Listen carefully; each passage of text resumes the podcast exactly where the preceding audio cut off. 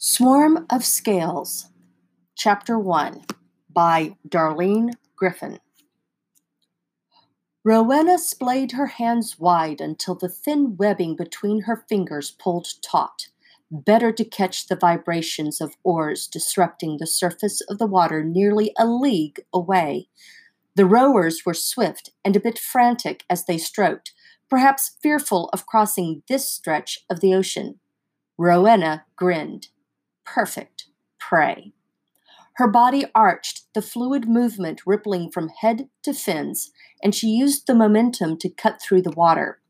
She skimmed the sand and startled a host of crabs picking through the tattered remains of some creature.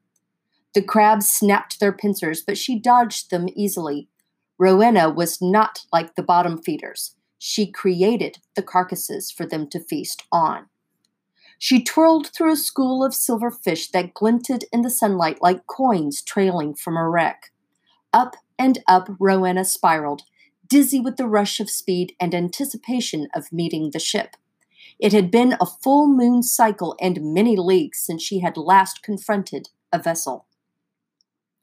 The tapered bottom of bleached wood came into view, but Rowena left a few fathoms between herself and the ship before she surfaced. The air was a shock for the second it took the gills on her neck and ribs to fade into her flesh. She inhaled deeply, smelling the salt instead of tasting it, breathing like humans did.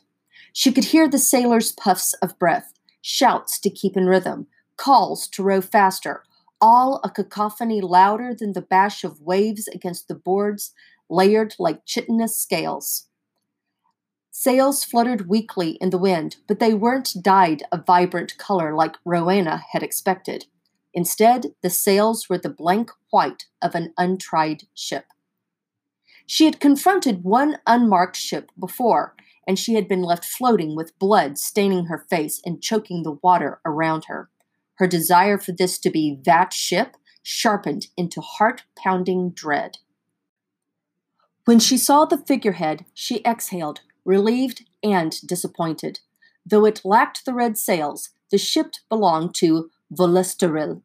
Rowena had little respect for the Volesterilian men who tripped over themselves to gawk at her and who compared her to the figurehead that barely resembled her kind. The carved siren's hair cascaded sensitively over buxom breasts. Her waist was impossibly narrow before it sloped out into wide hips. Scales that were too round began abruptly and covered her tail down to its flimsy fins. Her delicate fingers were extended, free of sensitive webbing, and her palm was up, entreating. The siren's tiny mouth was open in song, and her blank eyes crinkled at the corners like she was grinning coyly. Rowena herself had never made such a face. She did not understand why the sailors believed having a figurehead would protect them from or endear them to true sirens. The rhythmic stroking of oars stuttered, then stopped altogether. The ship slowed, slowed, drifted. Had they spotted Rowena already? With her blue tail and brown skin, she usually blended into the ocean until she wanted to be seen, and sailors were typically an unobservant lot. They were quiet, definitely not reacting to her. Rowena swam deep, and then, choosing a spot between two oarsmen close to the bow, she silently rose from the water and draped her arms over the side. The sailors didn't notice her. Their attention was locked on two men standing, one with curly dark hair and raised hands, the other with no hair and his fist cocked back. Now only one standing, the first sprawled flat. The smack of flesh on flesh was strange in Rowena's ears, but the other rowers didn't even wince. The victor spat on the downed man and roared to those staring, "Keep hauling, you blasted ballast, or the captain will toss your fingers to the sharks." Rowena knew the term for the dead-eyed, stocky man, quartermaster. He wiped sweat from the planes of his bare face and head. No cool wind relieved the glare of the bright sun, though thick clouds gathered on the horizon, and the reprieve gave the man on the ground a chance to catch his breath. "Don't listen to him, men. The captain will take your tongues first. That way you can still row, and he won't have to hear you complain."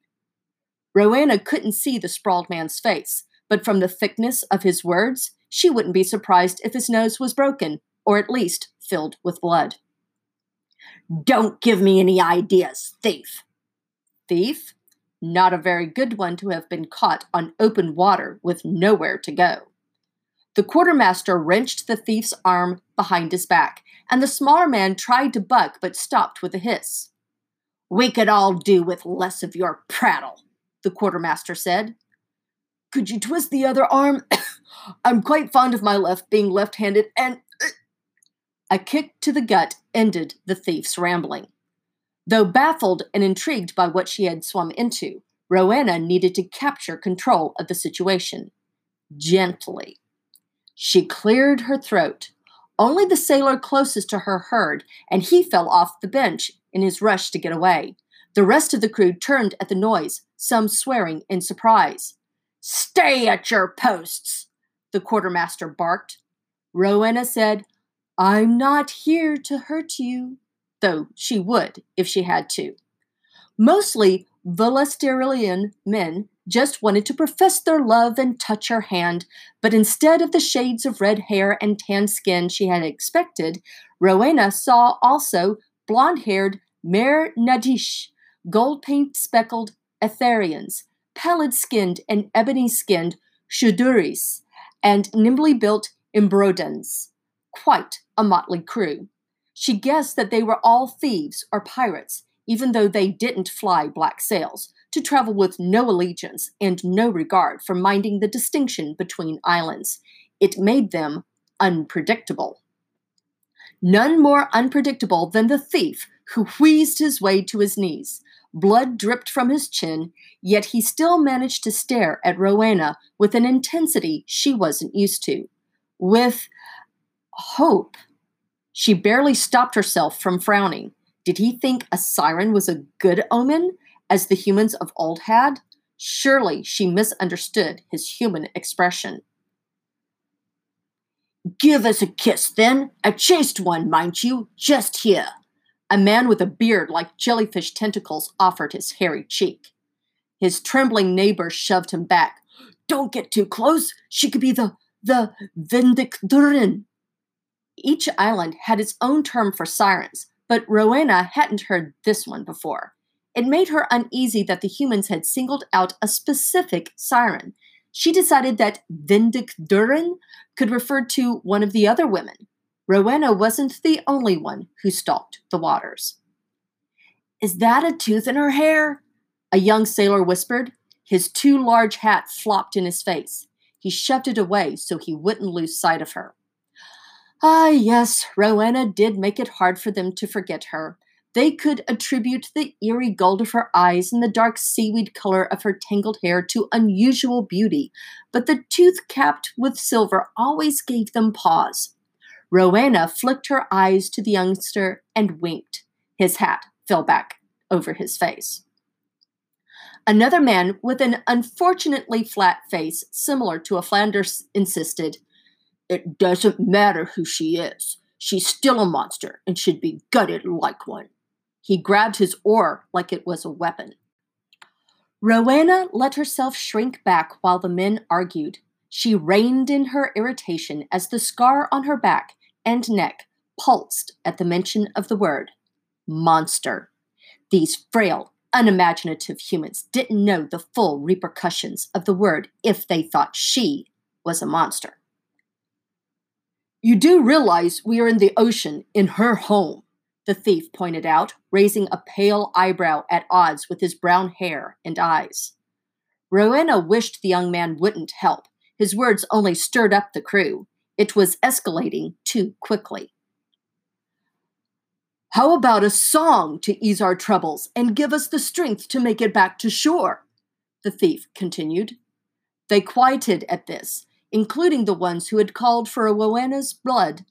To hear a siren's song was something few could boast. The men knew the danger of it, but they were weak enough to yearn for it all the same. She cocked her head at the thief. "What is your name?" "Casimir de, de Stormo, he replied with a bow from his kneeling position. He wore a gold hoop in one of his ears and used the Imbrodens term for siren. Of all the islanders, the Imbrodens were the most bold, which explained his verbal sparring and curiosity, but not the stutter. Was he rightly scared now? The quartermaster hauled Casimir up and drew a knife. Thief is all he deserves to be called. I would turn away if I were you, de Strumar. He's about to lose his hand. Casimir paled and held Rowena's gaze defiantly. She owed Casimir nothing, but he had given her an opportunity to capture the crew's attention and discover what she was searching for. She found herself saying, I have seen my share of violence, Quartermaster, but you and your crew should honor Casimir's request for a song before his screams ring in your skulls. They considered it. No one protested. A siren's voice was not meant for human ears. It was forbidden, but no other sirens were here to stop her or bring word back to the queen. Rowena chose a song she enjoyed, one she had learned from a cook on one of her first shipwrecks. The lyrics he taught her had pleased her so much that she had let him live. She opened her mouth and sang, Waves can batter and breach my heart. Ships can crack and shatter my bones. Wind can steal and break my breath. Scales can slither and surround my soul. But a siren's song will make me whole.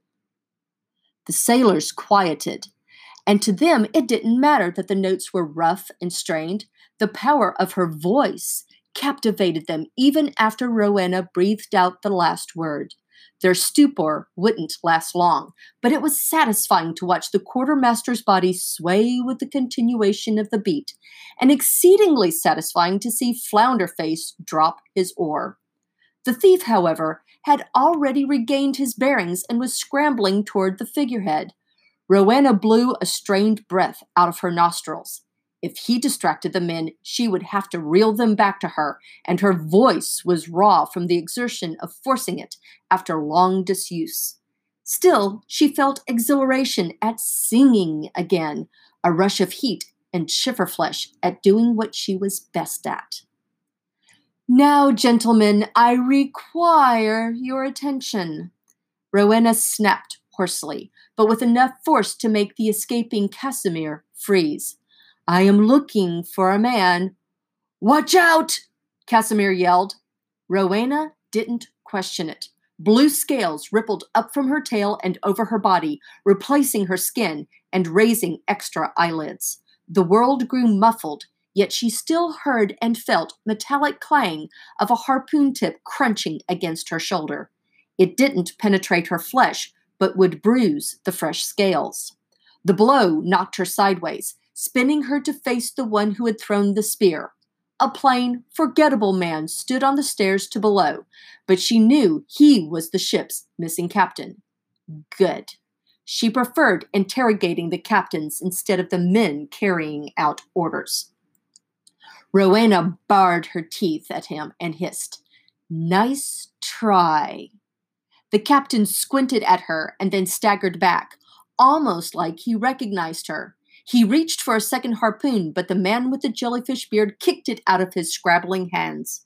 The captain shouted, Are you addled? She'll drown us all. Not all, Rowena corrected mentally, just the ones who attacked her. She was quite fair about only retaliating, but as the men curled their lips at her armored form, and as they took up the captain's cry to kill her, she realized she would have to collapse their ship, as she had done so many others. It gave her a fevered sort of satisfaction, almost as much as singing had. Rowena rolled her shoulders to loosen the tight scales. She pushed from the ship, preparing to smash through the hull, but the wood bucked, even though the waves were still. Not now, not yet, she growled as she flipped under the surface. A riot of shrieks and colors to deafen and blind slammed into the ship. Sirens crawled up the sides and ripped sailors from their sure ground. Bodies rained down, and the leader of this swarm of scavengers, Wenda, nearly rammed one, the flounder-faced sailor clutching his oar like it might save him, into Rowena. "You forgot to invite us, Rowena," Wenda said, stretching the scar across the left side of her face as she smirked. Except for the white scar and the missing eye, Wenda looked like a splash of human blood, her crimson scales blending into just as vibrant hair. If anyone was memorable, it was Wenda. Could she be the Vendikdurin? Rowena responded with their mental communication, snarling, "I claim this ship." The claim was useless. Rowena and Wenda couldn't stop to battle each other in the middle of a sinking. Wenda let Flounder go only to snatch his ankle when he'd nearly reached the surface. She held him while he flailed. "Right. You barely got your scales up in time to defend against that ghastly scrap of a weapon, and I bet it cost you. What you should be saying is thank you. Besides, we might as well make the ship useful." Rowena never cared about rifling through ships for treasures the humans transported, and she certainly had no use for the leftover wreck. All she needed were the humans, long enough to ask a question. "Fine, but the captain is mine. Leave some of the others alive, too." Rowena didn't specify Casimir because she wasn't certain she would interrogate him. He unnerved her, and he had broken from her control the fastest. He might already be dead and her problem solved. "Unless they are determined to cling to my wreck," Wenda said gleefully. Rowena brought her arms up and propelled herself through the splintering hull, blasting into a small room with overturned nautical instruments, a mussed bed, and an open chest with mounds of gleaming coins. She ran her hands over the coins, turning them the color of the ocean from the reflection of her scales. A grunt and shuffle of legs under the bed halted her preoccupation with the treasure. When Casimir shimmied back, Rowena felt a strange flutter, surely not of pleasure that he was still alive. Casimir spluttered, but he emerged triumphant with a luminous gray piece of jewelry in his hand. It was too bulky for a woman's throat and too wide for a wrist. Maybe the circle was a crown and Casimir had been sent to steal it or claim it for himself. Iridescent nacre flashed on the inside of the circlet. It stirred a memory, but she could not place it. Casimir jumped when he saw Rowena. He sloshed against the bed and juggled the circlet, nearly dropping it. She said, "You're a sorry thief, aren't you?" He unwrapped a piece of cloth from his wrist and lashed the circlet to his arm. "There is quite an entertaining story behind all this. I'd tell you if I wasn't certain you were going to eat me." Her lips quirked into a smile. A siren burst out of the floor and grabbed Casimir's ankle. He yelped. "Leave him!" Rowena bellowed, both out loud and in the siren's head. The other siren knew Rowena immediately. She jerked her hand back, but still dared to fix her attention on Casimir. "Don't you want to sail the deep with me?" she crooned, and then she sang a luring song, a whimsical slide of notes that would have sailors leaping off their ships to follow. So Rowena wasn't the only one who used her voice against humans. Casimir shouldn't have been strong enough to resist, but he ground out, "I've never been fond of lavender." The siren blinked, then followed Casimir's gaze to her scales. Rowena understood more quickly. Lavender, a specific shade of purple, she assumed. She learned something new from humans at every encounter. The ship careened, and Rowena rolled completely into the room as the captain rolled down the stairs. He got to his legs in one swift motion. Lowly, Rowena said, "This one is mine as well."